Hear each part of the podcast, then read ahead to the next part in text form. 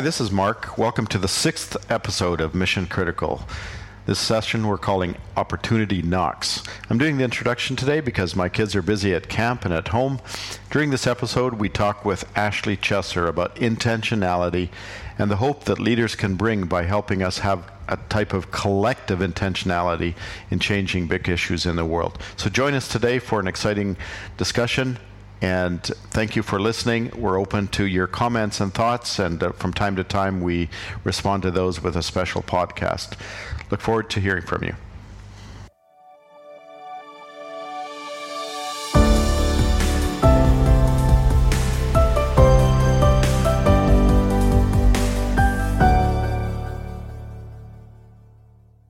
All right, welcome to uh, today's podcast. We're excited to have Ashley Chesser here with us, and today's podcast is going to be about uh, the topic of intentionality.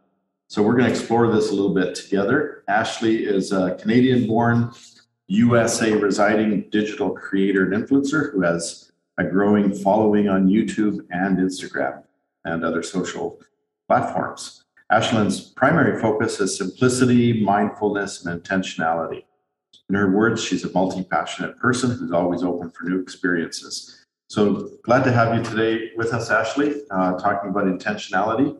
Um, one thing that's bothered me anytime I hear about it is when you're talking to someone and they say, you know, just living a day at a time, enjoying life, taking care of the family, um, and you know we're just just doing the best i can from moment to moment. And somehow when i hear that it just rubs me the wrong way and i just sort of want to wring their neck or something and slap them a bit and say you know wake up. Because you only have one life to live. You only have one uh, one opportunity in terms of a life to make a difference in the world. And i've never quite understood why some people are like that. I think maybe the majority are like that. So I'm being a little bit negative right now, but that really, really bothers me. Um, yeah. And as I've thought about it, I thought, you know, intentionality is really nothing like without purpose. If mm. there is no intentional intentionality, if there's no purpose. Yeah, I think in a lot of ways, intentionality is like how we get to our purpose. And I, I think it, you know, what you say about you know, some people, I think that for a lot of us, our natural tendency is without intentionality, we do live our lives day to day. We get caught up in the everyday mundane tasks, the things that we have going on. And so the the reason I talk about intentionality and the reason I'm so passionate about it is I think our natural state as humans is not necessarily to always be looking ahead, but just to, you know, it's easy for us to get distracted. And so that's why it's so important is that you know, that we're looking ahead and saying, okay, what is my purpose? What am I here on this planet to do? And then how can I intentionally work towards that and not just kind of take life as it comes at me, but instead be creating um, and, and, living in a way that aligns with my purpose and is going to help me um, to fulfill what I'm on this planet for. I, I think as I've thought about the topic, uh, I, I've come to this concept of, of sort of the victim mentality. And I think a lot of us, um, we end up sort of blaming the world or blaming our circumstances. And when we do that, we, we, I don't know, maybe we get lazy or we just sort of fall back into this life without intentionality because we feel like something is happening to us or we're, we're something's being imposed on us um, I think this whole era of COVID 19 that we're living in right now has also resulted in some of that. And, and people feel like, okay, we didn't ask for the virus, right? It just sort of happened to us. Regardless of whether you think it was, you know, some some conspiracy or not, doesn't matter. We're not talking about that today. But uh, it sort of it sort of hit us from the outside, and now we're a victim of it. And then to add to that, we have you know governments all over the world all trying different strategies to contain it. And then we again feel a victim to that. We feel like something's yeah. happening to us.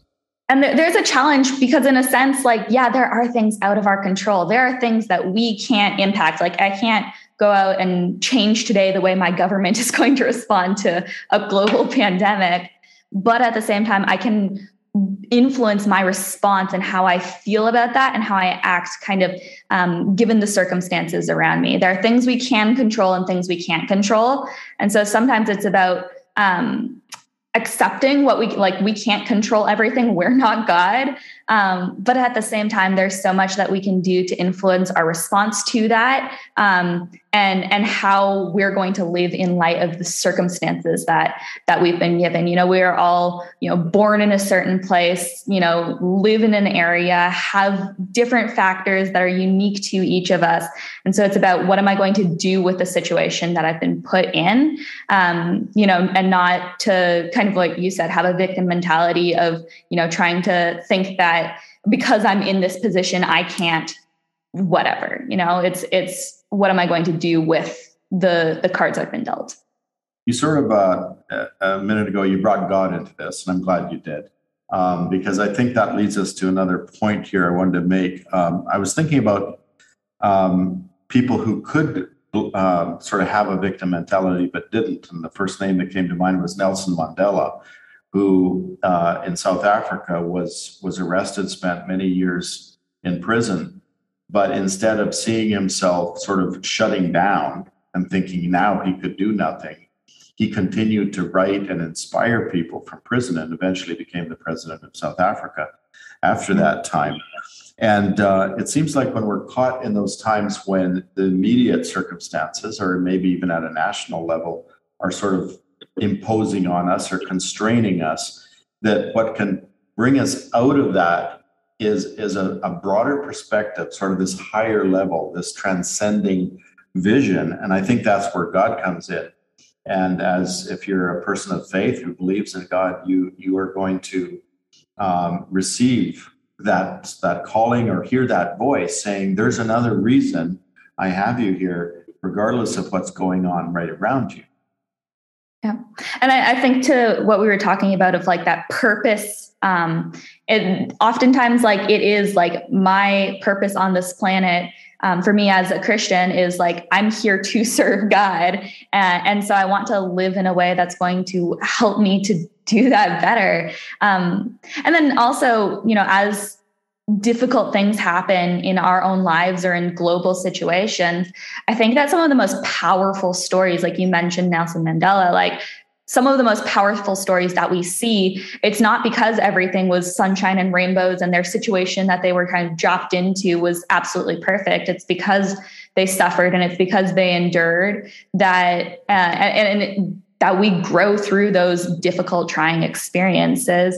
Um, that makes those stories so much more powerful too. I wanted to bring in another sort of angle on this, and that's not uh, looking at our circumstances as something we're trying to get away from, but actually look at our circumstances that on one hand appear to be sort of crowding us or or threatening us and look at it as an opportunity. So uh, one thing we teach in our leadership training in L555 is the is a, the idea of systemic change. And if you're going to change a system, you first have to understand it and uh, see what brought it to the point where it's sort of entrenched the way it is and then uh, deconstruct it, sort of take it apart, undermine it, and then rebuild it. It's an oppor- it's an amazing opportunity for a new thing, a new thing to happen, uh, a new, more beautiful thing to come in the place of that which was taken down. Um, and I think when we have things like COVID 19 and other things, so in your situation, to the listeners, you know, it might be something else that is sort of the big thing that's holding you back in your life, or you feel it's holding you back.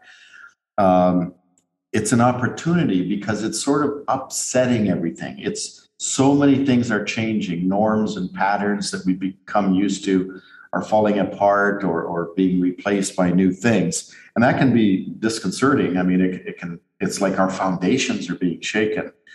But I mm-hmm. think if we have that other sort of foundation in our lives as Christians, we do have that. We can be standing on solid ground while the other types of ground around us is falling apart and then look for the opportunities in that rise above it and see hey yeah. now i can do things that i could never do before because doors and opportunities have opened up yeah i mean this is a kind of like a small example that kind of illustrates it but um, for what i talk about on my youtube channel a lot i'll you know talk about minimalism and a huge part of that is the fact that so many people, you know, in my American context, especially, just have houses and lives that are just completely filled with clutter. There's so many possessions that they don't need. And so, a huge part of what minimalism, minimalism is all about is taking out the excess, kind of what you were saying, deconstructing, figuring out, okay, what is like the basics that we actually need? And then being able to reconstruct from there, like, okay, what does it mean to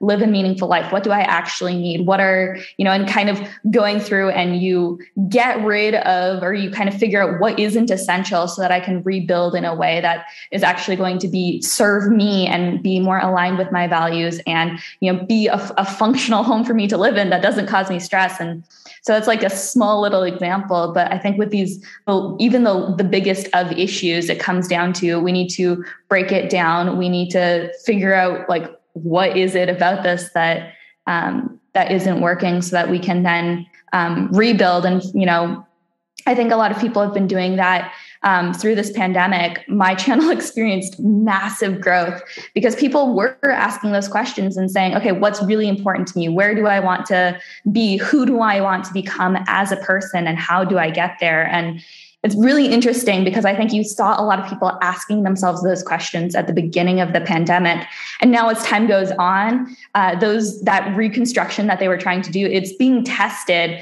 as the you know life kind of slowly gets back to normal, and we're saying, okay, how do I carry this on with me forward?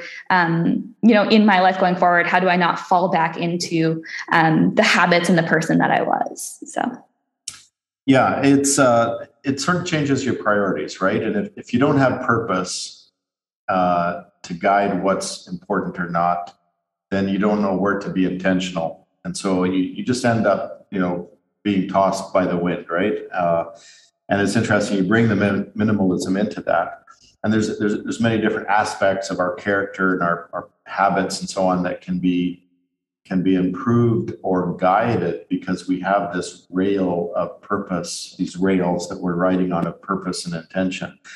Um, an interesting angle that I've thought of as well is, which I, I think when you first think about intentionality, you, you won't think about this, but um, is the concept of, of intentionality and hope. I was this, the last couple of weeks. I watched the Hunger Games series with uh, one of my daughters, Braylee, and uh, it, it, was fascinating. I've, I've, watched it two or three times now as my kids each one gets older. Then I go through it again.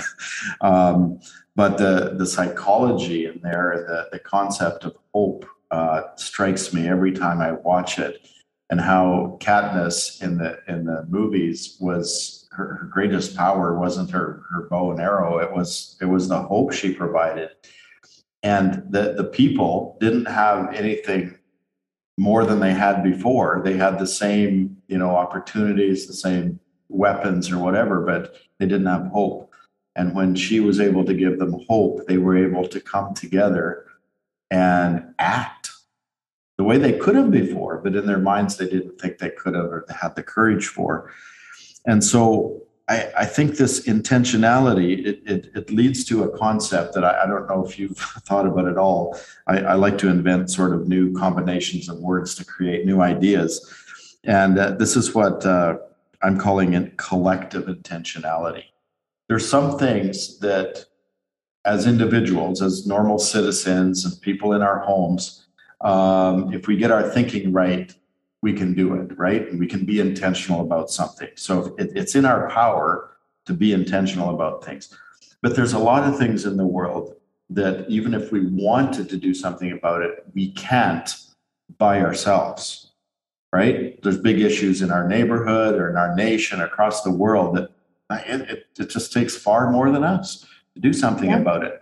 That doesn't mean that we can't do something about it, but it, I think it relies on collective intentionality. And collective intentionality then leads to, uh, I think, the missing ingredient there, the ingredient that's needed to make it happen is leadership. How does a yeah. leader bring hope, like Katniss did in the Hunger Games, and bring the people together so that collectively now they have intention and they can act on it? Yeah, I, I think that's so huge because I mean, that's that's how movements begin. That's how change begins is by people um, you know seeing that there's something wrong and then with intention like acting out upon that and you really do see um, that kind of collective um, you know and, and start of it the part first part of it is attention and that turns to intention as they start saying okay no this is a problem and then what are we going to do about it um, but to what your point about leadership, that really is so crucial because if you don't have somebody to turn that attention into intention, then nothing actually changes. You see a problem, but you feel like as one individual, there's nothing I can do to change this huge problem. Uh, and, and so you really do need somebody to be able to, to step in and say, hey, this is a problem. And now let me direct this in a way that's going to actually create positive change. Yeah, it ties in with with another concept I love talking about, and that's the idea of critical mass or or that breakthrough point or the tipping point.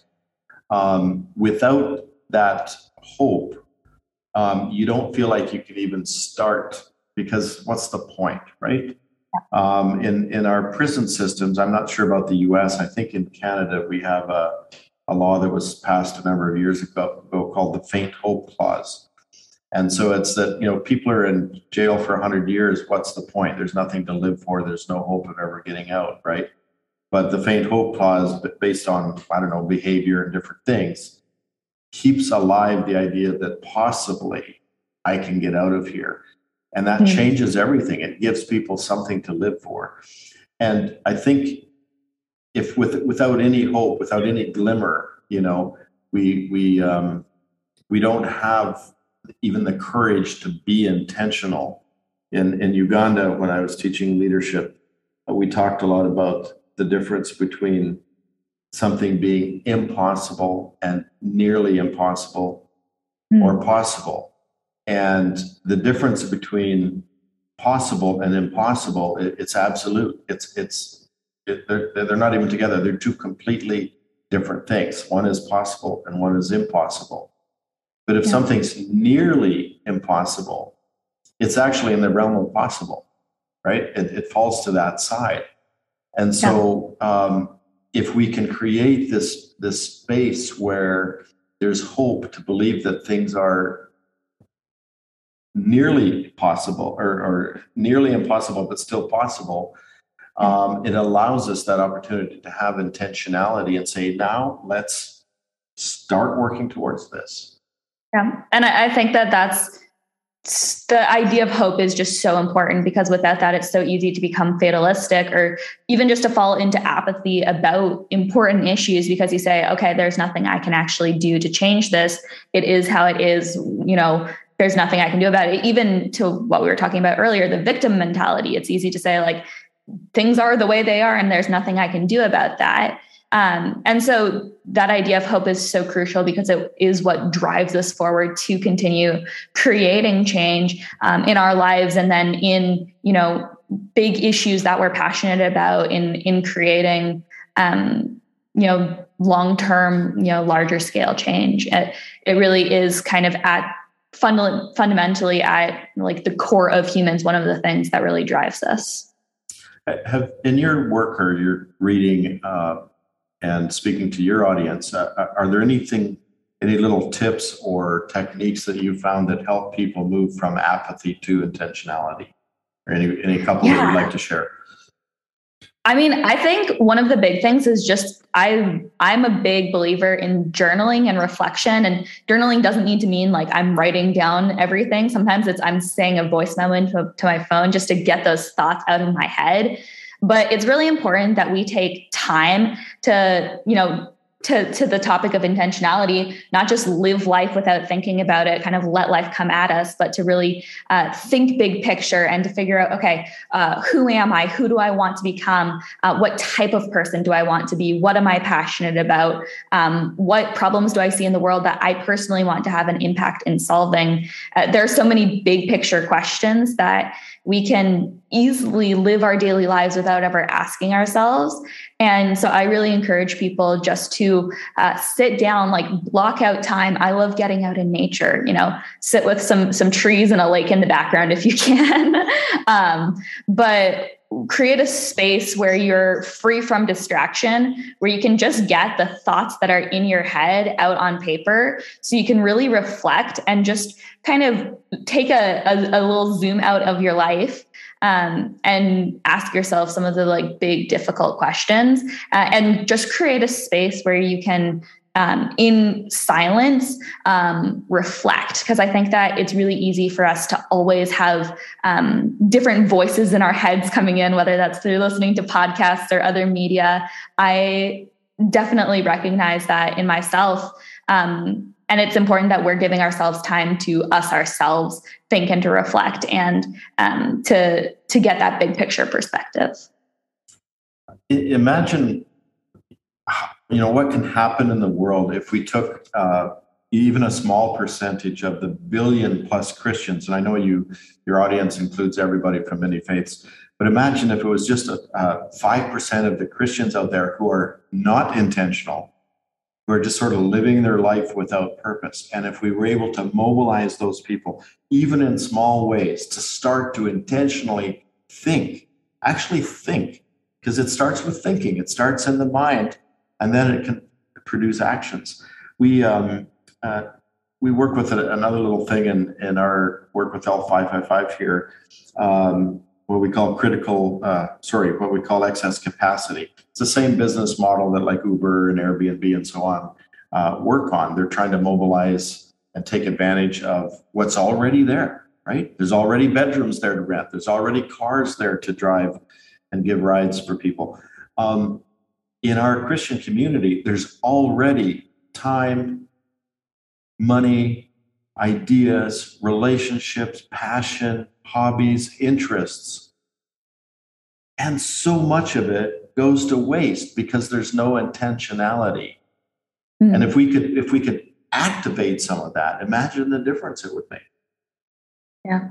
It really is just a small percentage of people who really can make massive change. And I think that part of the challenge is just bringing them all in one space together. Well, we're trying to do that uh, in different ways. In L555, we're, we're, we're developing various programs that help leaders, uh, both emerging leaders, teenagers, as well as older, more experienced leaders, learn how to be catalytic, how to catalyze change by um, inspiring people to be intentional, uh, as you're saying. Um, so we're we're working on that. Uh, we're also building a platform called Assembly, which will help people uh, come together and be able to add their effort with another, so that there's more hope of creating bigger change and deeper change because we're working together. But we didn't have hope for uh, you know by ourselves. Now we have because we can work together. And I love that because there are so many people out there you know who are wanting to be intentional. They say okay i have these uh, talents i have this money i have you know whatever it is and i want to use it in a way that can really have an impact but sometimes they don't always know how exactly to best accomplish that. And so i think that's so huge is actually connecting people and um, giving them an outlet for um, what they're trying to accomplish and, and what they're trying to do in the world well, this has been really fun. Um, thank you for joining us for this. We'll maybe do it another time. We can take another angle and explore that a bit together. Do you want to say anything about your um, your channels or anything that our audience might be able to follow? That you're yeah, on? absolutely. Yeah, so I have a YouTube channel called Ashlyn Eaton where I talk about simple and intentional living. So we cover things from healthy habits to productivity to mindfulness and a whole lot more. Um, and then I also have a website, ashlyneaton.com. You can find me there. Cool. Thank you very much. Look forward to talking to you again sometime. Uh, thank you, everyone, for listening in today, and uh, we'll see you again soon. Awesome. Sounds great.